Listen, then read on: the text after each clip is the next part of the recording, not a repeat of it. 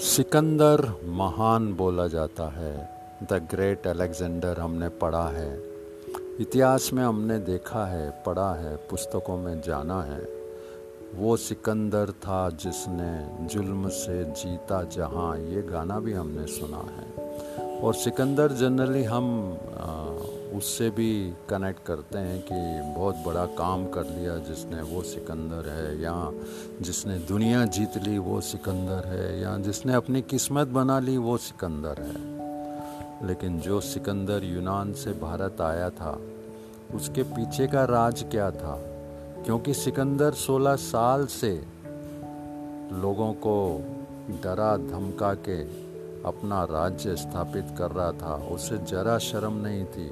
किसी को मारने में जरा उसको कोई खौफ नहीं था। दूसरों की जान लेने में वो बिल्कुल तैयार रहता था, लेकिन वही सिकंदर अपनी जान के लिए बहुत चिंतित था।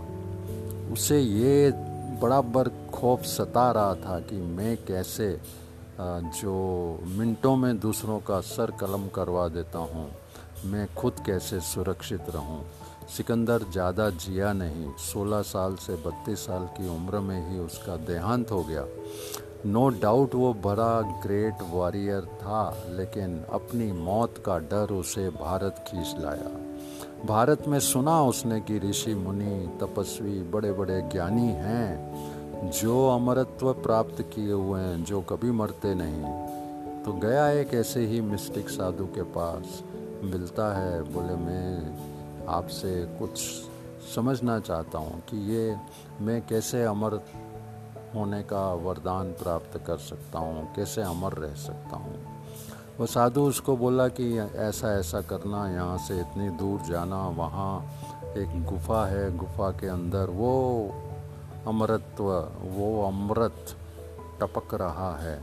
उस अमृत को पी लेगा बेटा, हमेशा के लिए अमर हो जाएगा। मरना नहीं पड़ेगा। वो बताई गई जगह को ढूंढता है, ठीक वैसे ही पाता है, जैसा वो साधु ने उसे बताया था। आखिर उस जगह पे पहुँचने के पहले उसके मन में ख्याल आता है कि मेरे साथ जो सिपल सलाहकार हैं, जो मेरे सैनिक हैं, वो भी अगर वो उस अमृत को पी लेंगे तो वो भी अमर हो जाएँगे। फिर उसमें और मुझमें क्या फ़र्क रह जाएगा? तो धीरे धीरे करके वो अपने सारे सैनिकों को पीछे रहने का हुक्म देता है और आगे फाइनल पॉइंट पर वह खुद अकेला जाता है, देखता है अंदर गुफा के अंदर वो अमृत छलक रहा है जिसे पीकर वह अमर हो सकता है। मुट्ठी में जैसे ही पानी दोनों हाथ मिलाकर मुट्ठी बनाकर वो अमृत पीना चाहता है तो वहाँ ऊपर एक कौआ बैठा था। उस कौवे ने काँव काँव करके आवाज़ लगाई और उससे कहा, भाई, ये तुम क्या कर रहे हो? मैं इस अमृत को पी के करोड़ों वर्षों से यहाँ तड़प रहा हूँ। मुझे मौत ही नहीं आ रही है। मैं मरना चाहता हूँ। देखो कितना बूढ़ा हो गया हूँ। मेरी उम्र करोड़ों साल की हो गई है। न कुछ कर पाता हूँ, न कुछ कह पाता हूँ। मैं तो मरने का इंतज़ार कर रहा हूँ, लेकिन ये अमृत पी लिया तो मर ही नहीं पाता हूँ। ऐसा सुनते ही सिकंदर के आगे वो दृश्य घूम गया कि आखिर जीकर भी क्या करेंगे। फिर वह कौवे की बात सुनते सुनते उसके हाथ से वो जो अमृत था वो बह के नीचे गिर गया। वह अमृत पी न सका और फिर वापस वहाँ से आ गया। तो ये सिकंदर की कहानी तो इतनी सी ही है, लेकिन हमें पता नहीं क्या क्या सिखा के जाती है।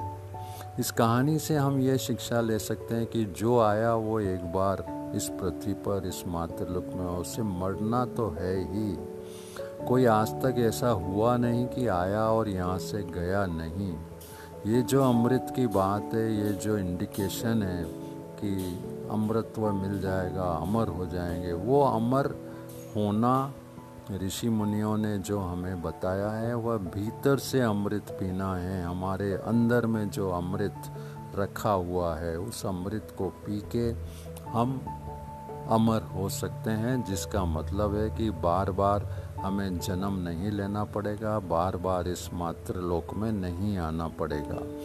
इसीलिए कबीर साहेब जी ने फरमाया है, बताया है, समझाया है कि जिस मरने ते जग मरे मेरे मन आनंद मर मरने ही ते पाइए पूर्ण परमानंद। वो पूर्ण परमानंद, वो हमेशा आनंद में रहने वाली स्थिति तभी हो सकती है जब हम बार बार जन्मे नहीं, बार बार इस दुनिया में आए नहीं। और उसके लिए हमें जीते जी मरना पड़ेगा। रोज़ रोज़ मरने का डर निकालना पड़ेगा। जब हम भीतर में उस अमृत को पीने के लायक बन जाएँगे, उस अमृत को पी लेंगे, हमारी आत्मा वैसे भी अमर है और हम भी उसके साथ अमर हो जाएँगे। हमेशा के लिए इस जन्म मरण के दुष्चक्र से छुटकारा पा लेंगे। कैसी लगी दोस्तों यह स्टोरी यह हकीकत, यह सच्चाई वाली कहानी? सिकंदर सब कुछ जीत कर भी हार गया। इसीलिए जाते जाते उसने अपने हाथ अर्थी के बाहर रख के दुनिया को यह संदेश दिया कि जब भी जाओगे, खाली हाथ ही जाओगे। तो इसके पहले कि बिगुल बच जाए, हमें बुलावा आ जाए हमें यह समझना है कि हमें यहाँ से क्या लेके जाना है। दुनिया की चीज़ें हम ले नहीं जा सकते। दुनिया के पदार्थ हमारा साथ निभा नहीं सकते। इसलिए उस चीज़ को खोजें जो हमारे साथ जाएगी। वह बाहर नहीं मिलती, उसे अपने भीतर से ही ढूंढना पड़ता है। उसी के लिए योगी, मुनि, तपस्वी और साधु लोग प्रयासरत हैं। जानने की कोशिश करें कि वो भीतर में क्या है वो खजाना क्या है वो अमृत क्या है।